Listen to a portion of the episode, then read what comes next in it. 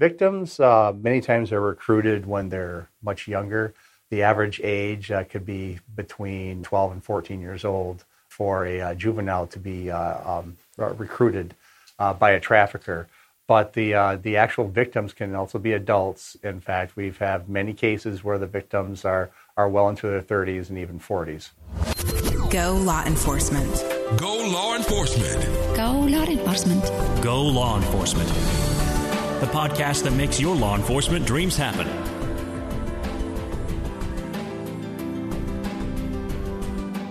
Welcome to the Go Law Enforcement Podcast, brought to you by GoLawEnforcement.com. I'm your host, Joe Lebowski. If you're looking for a job in law enforcement, GoLawEnforcement.com has the largest listing of law enforcement job openings. To help you get that law enforcement job, we've put together a special guide for you. Seven inside tips to get a law enforcement job fast. You can get the guide for free just by going to jobtipsnow.com. That's jobtipsnow.com. Human trafficking represents a dark side of humanity.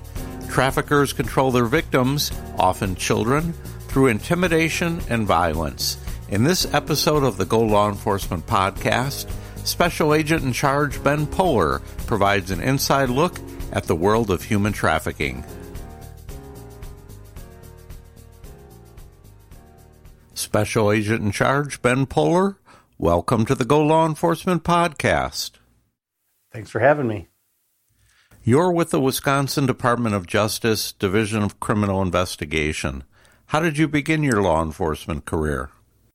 Well, I started out as a Dane County deputy in the 90s, and I got hired by uh, DCI in 1999, uh, where I worked uh, narcotics enforcement for 14 years. The last four years, I've been working uh, human trafficking cases, and I'm currently the uh, new special agent in charge of the DCI statewide Human Trafficking Bureau. How common is human trafficking in Wisconsin? Well, human trafficking is, is, is actually very common all over the United States. And in Wisconsin, uh, there have been human trafficking cases that uh, different agencies have been working on for quite a long time. I mean, human trafficking itself goes back thousands of years. I think now uh, we're just uh, recognizing it much more. And uh, with the aid of uh, the internet, it's made it a little more prominent. And uh, our Human Trafficking Bureau statewide has a lot of cases, basically all over the state. You read about human trafficking, there's stories on the news. What exactly is human trafficking? So, human trafficking is basically taking advantage of somebody and we there's there's three different components it's the act the means and the purpose and the the act of human trafficking is harboring somebody uh, for the purpose of uh, could be sexual exploitation or labor trafficking and the means is how they keep that person in place to prevent them from uh, leaving or uh, doing something else and part of that means the trafficker uses force fraud or coercion to keep their victim in place.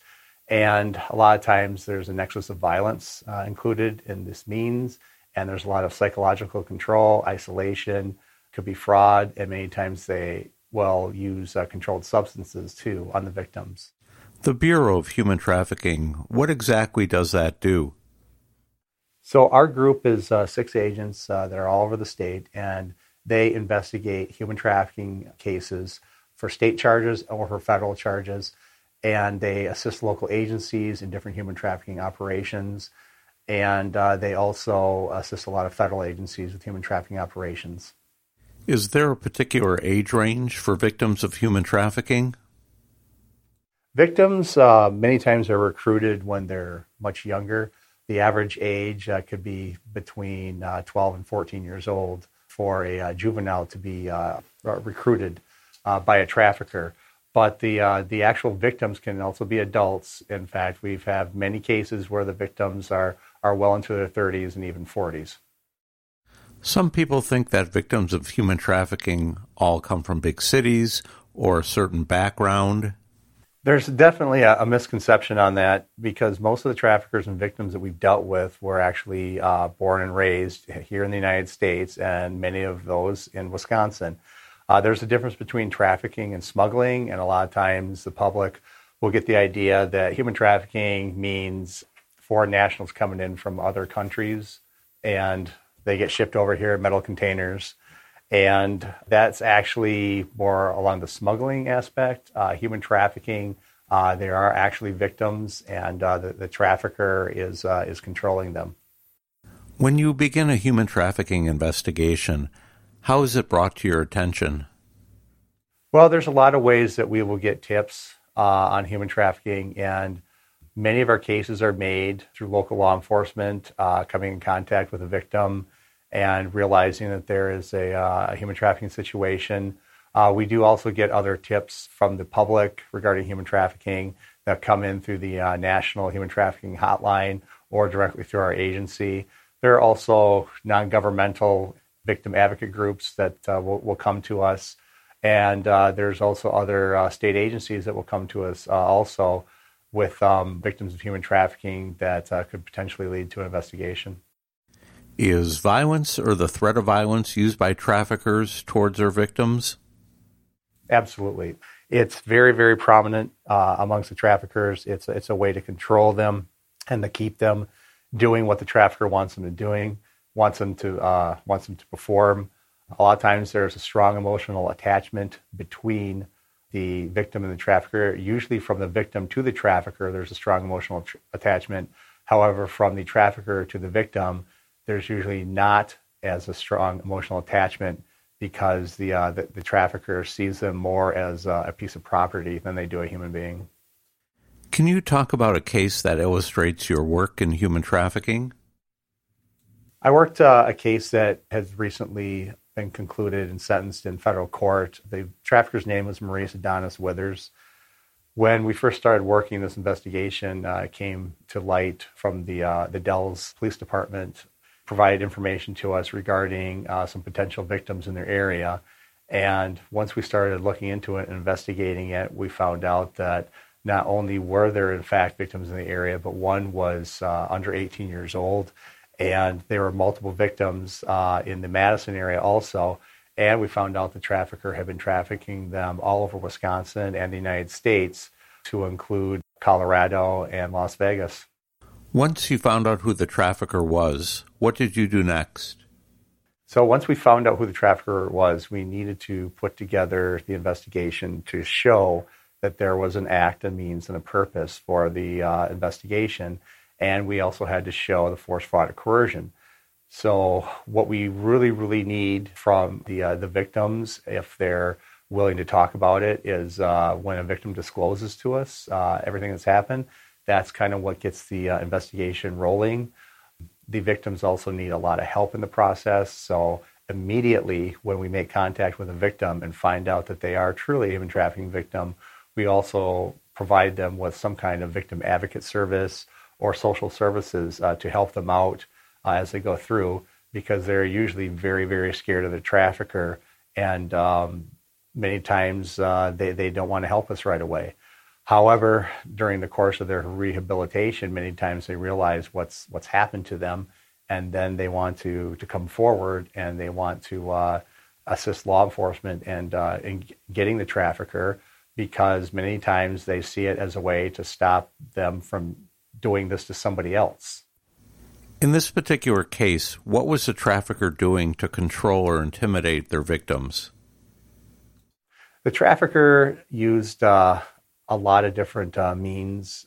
Trafficker would try to isolate them from uh, the rest of the world so nobody could rescue them, uh, so to speak. Trafficker used a lot of psychological control and emotional control because many of the uh, victims had very strong feelings for Adonis, and they some of them thought they were in love with Adonis, and Adonis would also get violent with his victims, and he had sexually assaulted uh, the uh, the 16 year old victim too. In this particular situation, what would happen if Adonis knew that one of his victims was cooperating with law enforcement? If Adonis was out in the streets and knew that one of his victims were cooperating with the police, that could be a very bad situation for the victim. It could potentially put them in harm's way with this trafficker because he had used violence against them in the past And once we had Adonis locked up on some charges unrelated to human trafficking, that kind of set things in motion too, because then the victims weren't as scared because they knew that uh, Adonis was locked up. When you had him locked up on unrelated charges and the victims were cooperating with you, what did you do to build your case? Well, we have to prove that their their statements were true and accurate. So we collected a lot of records and we got a lot of other witnesses involved in the case. And we just started uh, piecing all the uh, pieces of the puzzle together to show uh, everything that had happened and corroborate all their statements. And ultimately, we had five victims uh, that had come forward and given us disclosure about how Adonis had trafficked them. Did you ultimately charge Adonis with counts related to human trafficking? Absolutely. In uh, federal court, the United States Attorney's Office, Western District of Wisconsin, uh, had Adonis charged on a number of counts of uh, human trafficking and uh, child sex trafficking and transporting a minor across state lines for the purpose of sexual exploitation. Ultimately, Adonis was uh, sentenced to, I believe, 17 years in federal prison, and he received a life sentence uh, for probation. How common is it for traffickers to tattoo or brand their victims? It's very common for that to happen, and that just goes along with the loose emotional attachment that the trafficker has towards their victims because many times it's just marking their territory so nobody else traffics them because that person is making the uh, trafficker money. And for the victims, it, it's a sign for them of emotional attachment. And when everything's said and done and the victims get good help and good rehabilitation, many times they then want those tattoos removed, in which case we have very good victim advocate services out there who are willing to, uh, to help them get those tattoos removed. The people who are involved in human trafficking, were they first involved in other criminal activity and then decided to move into human trafficking? Well, it just depends on their situation. Again, human trafficking has been around for so many thousands of years. It was very, very frequent for us to run into uh, traffickers when we worked narcotics cases before there were the current human trafficking laws, but we just didn't know what to do about it at the time. And now the victims are more defined as being victims and not just prostitutes uh, walking the street or advertising online. So that's kind of how things have, have evolved over the years. Some people believe that human trafficking is more of an urban issue. Does it also happen in rural areas? It, it, it absolutely does. Um, it doesn't show any boundaries, and, and that goes from trafficker to victim. Victims have been from smaller towns one of my first uh, federal investigations, the trafficker was from a small town in Wisconsin, uh, and they had, had grown up in that small town, and they had trafficked uh, somebody uh, from out of state uh, who was a juvenile and trafficked them in Wisconsin. The families of the victims, do they know that their loved ones are involved in human trafficking? Well, that's it, it depends on their situation. Many times, uh, victims are are in foster care, and many times victims don't have what's maybe considered a normal family structure or family environment. So it it depends on the situation for each, but many times they're not necessarily running to something, they're running from something in their family.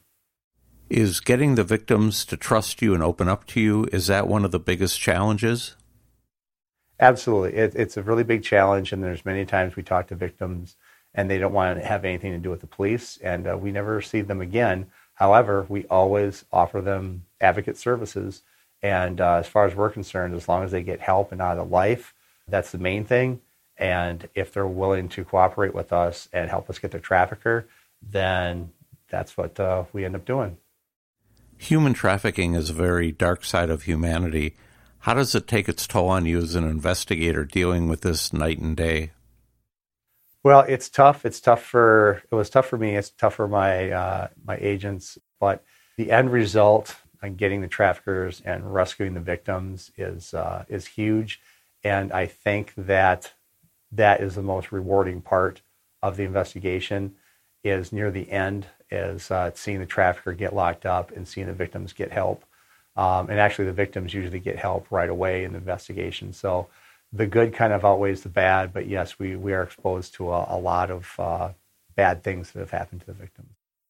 Somebody who's planning to go into law enforcement or even considering it, what career advice would you have for them?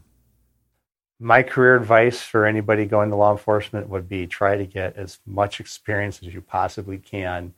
It doesn't matter what position that you have in law enforcement. It doesn't matter if you work in a jail or if you're uh, um, on patrol. If you get involved in absolutely as much as you can, that's going to give you more experience and it's just going to broaden your horizons. Special Agent in Charge Ben Poehler, thank you for being on the Go Law Enforcement podcast. Thank you for having me. If you're looking for a job in law enforcement, check out the largest listing of law enforcement jobs on golawenforcement.com to help you get that law enforcement job you want and deserve. We put together a special guide for you. Seven inside tips to get a law enforcement job fast. You can get the guide for free just by going to jobtipsnow.com. That's jobtipsnow.com. If you enjoyed this podcast, please leave us a review on iTunes. Thanks for listening.